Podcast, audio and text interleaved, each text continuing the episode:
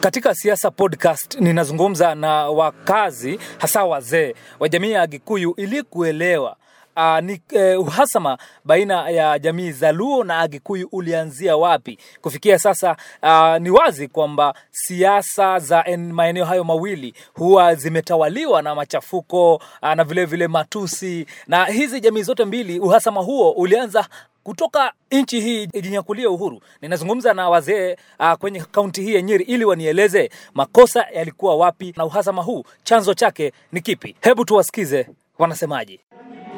Hapo awali kabla ya nchi hii kujinyakulia uhuru eh, Jomo Kenyatta na Jaramogi Oginga Odinga walikuwa marafiki wakubwa, na baada ya nchi hii kujinyakulia uhuru kukawa sasa na ugomvi wa kisiasa baina yao wawili, na kwa sababu wewe ni mzee na ulikuwa huo wakati ulikuwa unafuatilia, wewe kwako, kwa maoni yako, unafikiria chimbuko la ugomvi kati wa kisiasa hasa kati ya uh, Jaramogi Oginga Odinga na Jomo Kenyatta ulianzia wapi? Jaramogi yeye alikuwa naamini maneno ya usawa, naye Kenyatta alikuwa naamini maneno ya ubeberi, ubeberi. Kunyakua. Wanasema capitalist, huyo mwingine alikuwa communist. Correct. Unaona? Sasa Kenyatta alipochukua usukani alitangaza kitu kimoja, hakuna cha bure. Watu warudi wapi? Mashambani. Naye Jaramogi wakiwa na Kagia, Bildad Kagia, wakamuuliza unasema hakuna cha bure, na watu walienda msituni wakapigania uongozi wa hii nchi, hiyo watu tutafanya namna gani? Na wengine wale waliwachwa huku ndio sasa walianza kugawa machamba wakanyanyasa ile watu walienda wapi? Msituni. Sasa hapo Jaramogi wakapitana. Jaramogi sasa akaanza kuleta hiyo maneno ya anataka usawa kwa kila mtu, socialism, naye Kenyatta akakataa, wakapitana. Mtu ambaye anaitwa Tomboya naye alikuwa naye ni pande ingine, akaanza kuchochea Kenyatta kumwambia ya kwamba huyu mzee anataka kiti, ya, kiti yake na haikuwa ukweli. Sasa Tomboya wakapelekana wakaperekana wakaperekana, ndio sasa Tomboya kaka, Kenyatta kakasirika alipovumbua ya kwamba Tomboya ndio analeta shida. Yale alifanyika sisi hatuwezi kujua. Wacha nizungumze na mzee huyu kidogo.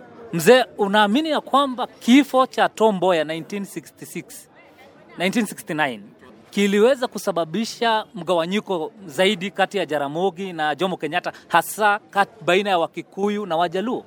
Uh, niliona ya kwamba watu waligawanyika zaidi na ikawa Wakikuyu na Wajaluo hawasikilizani. walisema ati ndio Kikuyu kiliua Tom Mboya, lakini sisi wenyewe hatukumuua sisi wote, iko mtu ili aliua, lakini hatujui kitu gani waliweka sisi yote ati tuliwana. Kwa hivyo hii chuki bado iko hata sasa. Hali ilikuwa vipi wakati huo ambapo mauaji yalitendeka na baadaye Jomo Kenyatta akaenda Kisumu, tena mauaji mengine yakafanyika? Wajua, wakati akienda huko alikuwa anataka kwenda, bado anasema hii watu yote sisi iko Kenya, na kama sisi iko Kenya tutafanya kazi pamoja, lakini hii watu wengine, hii Wajaluo walikuwa wana kinyonga ndani yao kusema ati huyu sisi hatuna rafiki na yeye kabisa. Hata sasa sisi wenyewe kama wale wako na hasira, hata sasa sisi Kikuyu kinamalizaka hasira kwa dakika moja. Lakini unasema hivyo mzee, na eh, mara nyingi sana Raila Odinga amekuwa akiwania urais huu, wakati wote hakuna jamii ya Gikuyu ishawahi mpigia kura. Watu wa siasa, mimi nakuambia, ndio wanaleta chuki na ndio wanawanya watu, sababu ile maneno yao ndio inatumika mbaya. Baada ya kifo cha Tom Mboya eh, mzee Jomo Kenyatta akarudi huko kufungua hospitali ya, ya Jomo, Jaramogi Oginga Odinga and Referral Hospital. Mwaka huo huo ambao Tom Mboya aliuawa, kukatokea vifo tena za Wajaluo wengi sana. Je, unaona kana kwamba eh, Jomo Kenyatta bado alikuwa anamtafuta? Kulikuwa na urafiki kweli? tombo Tom Mboya amefariki, amerudi tena Kisumu. Jomo Kenyatta hawakuwa na uadui mkubwa na Jaramogi. Hata Jaramo, Kenyatta alimwambia Jaramogi, kama wewe sio rafiki yangu ungeona lakini tayari alikuwa shaua. Ke- eh, Kenyatta hakuna watu waliua, ni askari wake walifanya hiyo kazi. Kwa hivyo hatuwezi kusema ni Kenyatta aliua. Askari walikuwa wanafanya kazi yao ya kulinda kiongozi. Hiyo ndio ukweli wa mambo. Naye Kenyatta akamwambia huyu Jaramogi, kama wewe Oginga, wewe sio rafiki yangu, ungepata cha mtamakuni. E, nafikiria ile shida ilitokea ni wakati walipoenda huko kwenye hiyo mkutano walikuwa kwa, ya kufungua hospitali, kulitokea kisanga hicho cha kutoa furugu. Sasa watu walipo pengine urusha mawe ama kile walirusha, sijui unajua watu wao, wao waliuawa, watu waliuawa sababu askari hawangekubali mkubwa wao walikuwa wamlinde. Kwa hivyo toka nyakati hizo ndio wana pengine ndio unaona kuna uhasama kati ya Wakikuyu na Wajaluo, kwa sababu kuna watu walisema watu, wa, wa, wa, Wakikuyu wa, waliua watoto watu wao, nao wa, Wajaluo ikasemekana wameua Wakikuyu huko na, waka, na wakawatupa kwenye, kwenye ziwa.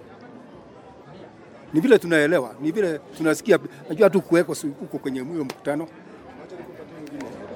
Pia wakati hiyo sasa ya vurugu ilitokea huko, sisi wa Kikuyu kampeni ikaanza kufanywa, kampeni kubwa sana hapa Kikuyuni ya kwamba uh, Jaramogi Oginga Odinga ni mtu mbaya sana na anataka kumaliza wa Kikuyu. Tukaenda mpaka huko Katondo kukunywa chai unaitwa unaitwa oath. Tukakula kiapo, even myself I was there. Nilienda mpaka huko Kiapo kuwa kuamba ya kwamba ya- ya- ya- ya- hawa Wajaluo hakuna siku wataongoza nchi ya Kenya. We were there. I, I, sisi tulikunywa tukiwa shule, tulienda huko, tulikuwa tunakunywa kinywa chai eh? na, tuka, na kukasemekana hat, a, hakuna siku u, u, uongozi ungepere unge, utaenda pande hiyo. Kwa hivyo kwa, kwa vile kwa vile kwa matendo yale yalikuwa yamefanyika huko wakati kulitokea hiyo kisanga wakati huo, kwa sababu kulikuwa 1969 na watu wa Kiambu walikuwa wanaambiwa uongozi hautapita Shania, na sisi hapa sababu eh, hata hatukujua ni nini inaendelea, lakini lakini tulikuwa tunaambiwa tuende tukakunywe sha shai, kumbe shai ni kiapo. Sisi tulikuwa tunaambiwa uongozi haitaenda in the west. Kwa hivyo unamaanisha mzee ya kwamba kutoka hiyo siku hadi kufikia sasa ni ngumu sana watu wa umri wako kumchagua kiongozi yoyote anatoka upande wa Luo Nyanza. Ni campaign, unajua kama kwa mfano sasa leo tuseme Raila Amolo Odinga. Wakati Kibaki alipopata accident akifanya nini? Kampeni ya nini? Si Raila ndio alisema Kibaki tosha. Na hapa tukamwita paka jamba. Lakini kuna fikra iliwekwa kwa watu hapa ya kwamba Raila akiongoza sisi Wakikuyu tutaenda na suruali hii ya kinyasa. Unaona? Sasa Ni dhana hiyo, ni dhana. Ni kampeni tu ya kuchafua kupaka haya matope, haina maana yoyote, na ndivyo watu waliwekwa kwa akili zao. Hata saa hii saa hii kuna mtu unaweza tajia jina ya Raila aruke, lakini umuulize kwa sababu unachukia Raila, unamchukia kwa nini? Hawezi kukwambia. Anasema ah, Raila Raila sisi hawezi ongoza sisi, lakini ubaya yake ni nini? Hawezi, hana sababu yoyote, ni ile kumchukia tu kwa sababu kija, jadi tulikuwa tukiambiwa hiyo watu ni wabaya, ni wabaya, ni wabaya, mpaka waleo sasa tunasikianga kitu kama hiyo ya jadi. 2013 Raila Odinga akasimama urais, Uhuru Kenyatta na yeye akasimama urais. Huyu ni mtoto wa Jaramogi na huyu ni mtoto wa Jomo Kenyatta. Kukaanza matusi, Uhuru anaitwa mlevi, Raila na yeye anaitwa mganga. Je, ilikuwa ni continuation ya generation kutoka kwa watoto wa, wa, wa, wazazi hadi kwa watoto? E, unajua wakati huo wa 2013 kulikuwa na ile inaitwa balkanized Kenya, kulikuwa na Pentagon. Unakumbuka Pentagon? Pentagon ilikuwa ime, ime, ime, ime, ime, imewekwa kila pahali, Western, Nyanza, wapi na wapi, walikuwa watano, lakini walikuwa wanataka kudemonize ati Wakikuyu sababu hawa- hawamkubali yeye lazima awe, awe rais na, na, na yeye akasema anaweza kupita kuwa rais bila hata voti ya Wakikuyu. Hawa watu unajua, kusema ukweli, hawa watu si maadui. Nyumba ya Jaramo, ya Oginga Odinga na nyumba ya Kenyatta tangu jadi si mahadui, lakini siasa zao they differ on opinion. So hata sasa kama mi ningeulizwa mimi mwenyewe, nchi hii haiwezi kuwa inaongozwa na kabila mbili tu. Ati kitoka sasa, kwa mfano sasa Ruto ana- anaambiwa kama utachagua deputy wako Mkikuyu utapata hii kiti. Sasa tutakuwa tukiroteti Mkikuyu, Mkalenjini, Mkikuyu, Mkalenjini, Mkikuyu, Mkalenjini. Hiyo maana inavalia ikwishe. Tuanze sasa kabila ingine nayo waonje utamu wa, wa nini wa, wa, wa, wa kuongoza, kwa sababu wanasemanga ati ukiwa president jamii yako ama kule umetoka watu wako watapata nini eh, viti vikubwa vikubwa, na tuliona hata saa hii, angalia. Minista wote wako katika Republic of Kenya, Wakikuyu ndio wengi. Haya, wakati walikuwa na Ruto, walikuwa na last time Ruto aliambiwa achague watu yake, si alichagua watu ya kutoka kwake wote? Tumeona juzi Rais Uhuru Kenyatta ni kama anamtengenezea njia Raila Odinga. Ukiangalia tu kwa vyombo vya habari, magazeti na ukiangalia tu wewe mwenyewe. Na juzi kumekuwa na mkutano mkubwa sana wa kisiasa eh, eneo la Gatanga. Na wakasema ya kwamba sasa ni wakati turudishe mkono wa kutoka 1963 mambo mengi sana. Unaamini kwamba hii ndio njia sawa ya Rais Uhuru Kenyatta kumleta Raila Odinga eneo la Mlima Kenya kwa kutumia pengine wafanyabiashara ambao hapo awali walikuwa wanamkataa?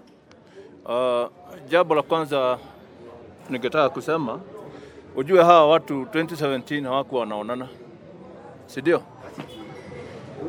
Lakini walipofikia wakati wa, wa, wa, wa handshake eh, kwangu kuna mambo ambaye mimi nilikuwa nawazia, nikaona hawa watu vile wali- walikuja waka, wakafanya handshake na ilikuwa nzuri kwa sababu tulipata amani, si ndio? Hiyo hiyo ndio uzuri wa, wa handshake moja, lakini hata hivyo hawa, hawa uh, uh, uh, president na, na, na Raila kuna maswali waliulizana vile nafikiria baada ya mimi Uhuru kutoka, wewe Raila utakuwa wapi? na nyumba ya mzee yangu Jomo Kenyatta itakuwa wapi? Kwa hivyo nikaona hawa watu kuna vile walikubaliana hii uongozi itoke, isitoke kwa nyumba tatu, and that is why ulisikia kwamba watu wanasema mambo ya dynasty, kwa sababu Uhuru na Raila na Moi wangetaka hiyo uongozi iendelee, lakini ile shida iko ni ni ya kwamba watu ni kama wama, wamejua ukweli, lazima hata nao wapatie watu wengine wa waendelee na uongozi. Uhuru Kenyatta, wacha tuanze. Uhuru Kenyatta asikaje kutuletea mtu, awachilie Wakenya wajichagulie ule mtu wanataka. Naona kwa sababu hivyo huyu mzee amesema ni kulindana, kulindana, mali ya huyu ilindwe na ule mtu atakuja, mali ya huyu ilindwe na ule mtu atakuja. Hapana, Wakenya wawachiliwe, wachague ile mtu anapenda. Pia hiyo mkutano ya huko ka, ka, Muranga Gatanga huko Ndakaine, Wakikuyu wako na shida, na mimi ni Mkikuyu, tumesambaratika. Wakati ya 19, kutoka 1952 mgereza alijaribu kugawanisha Wakikuyu akashindwa. Huyo anaitwa Moi miaka ishirini na nne akajaribu kugawanisha Wakikuyu akashindwa. Sasa Ruto amefaulu, amegawanisha Wakikuyu wa Meru wako pande ile, Wakikuyu wa Nyandarua wako pande ile, Wakikuyu wa Nyeri wako pande ile. Sasa wanacheza ile game ya inaitwa divide and rule. Sasa Mkikuyu ndio dakika ya mwisho wa, wa, Waluya wataleta mtu yao kwa meza, Wakamba wataleta karonzo yao kwa meza eh, wa nini wa, wa, wa, Mcoast wataleta joho yao kwa meza. Sisi Wakikuyu ni mtu wetu gani tutapeleka pale kwa meza? Njia sa- sababu tunagongana wenyewe kwa wenyewe. njia sawa ya kumleta pengine Raila ni yeye akuje afanye mkutano hapa hadhara, ama ni jinsi ambavyo rais anajaribu Raila akuje aombe kura kama watu wale wengine na apewe nafasi. Ruto akuja aombe watu uh, kura zake kama watu wale wengine. A- apatiwe nafasi aje aongee na watu. Kura ziko na, wa, na raia haziko na, haziko na mtu ati atamleta ati, ati nyinyi mumpigie kura. Hakuna.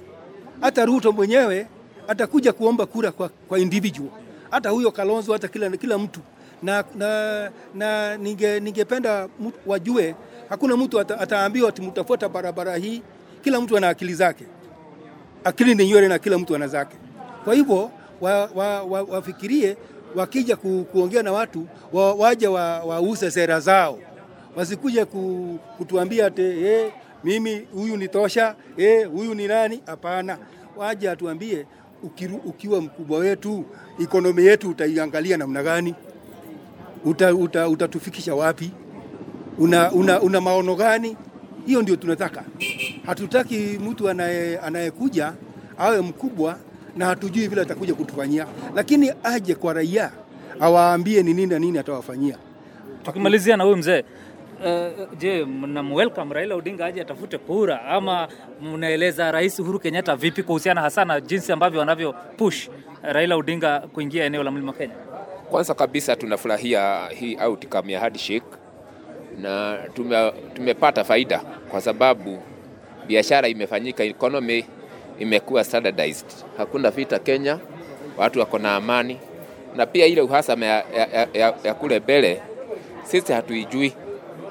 Kwa hivyo Raila ako karibu hapa Central, atafute kula kama wengine, na sisi tunamuunga mkono kwa sababu kama student wa historia eh, kama ni ile Kibaki tosha alisema Kibaki tosha amekuwa katika ile kule 1990 kuleta demokrasia ya vyama vingi, na sasa hii mambo ya, ya hardship.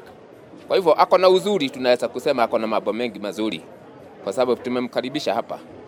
Eh, Uhuru mwenyewe ni president wa Kenya. Hiyo ni jambo la kwanza, na jukumu la rais yeyote ambaye tumpatia heshima tukiwa wote ni kulevo playing ground yeyote kwa kila mwananchi ambaye anataka ku, ku, ku, ku, eh, ku, ku, apatiwe nafasi akuje api, a, a, auze sera zake, ndio sasa mwananchi mwenyewe ndio manake ndiye mwenye kula acha, amchague ama akose kumchagua, hiyo tu.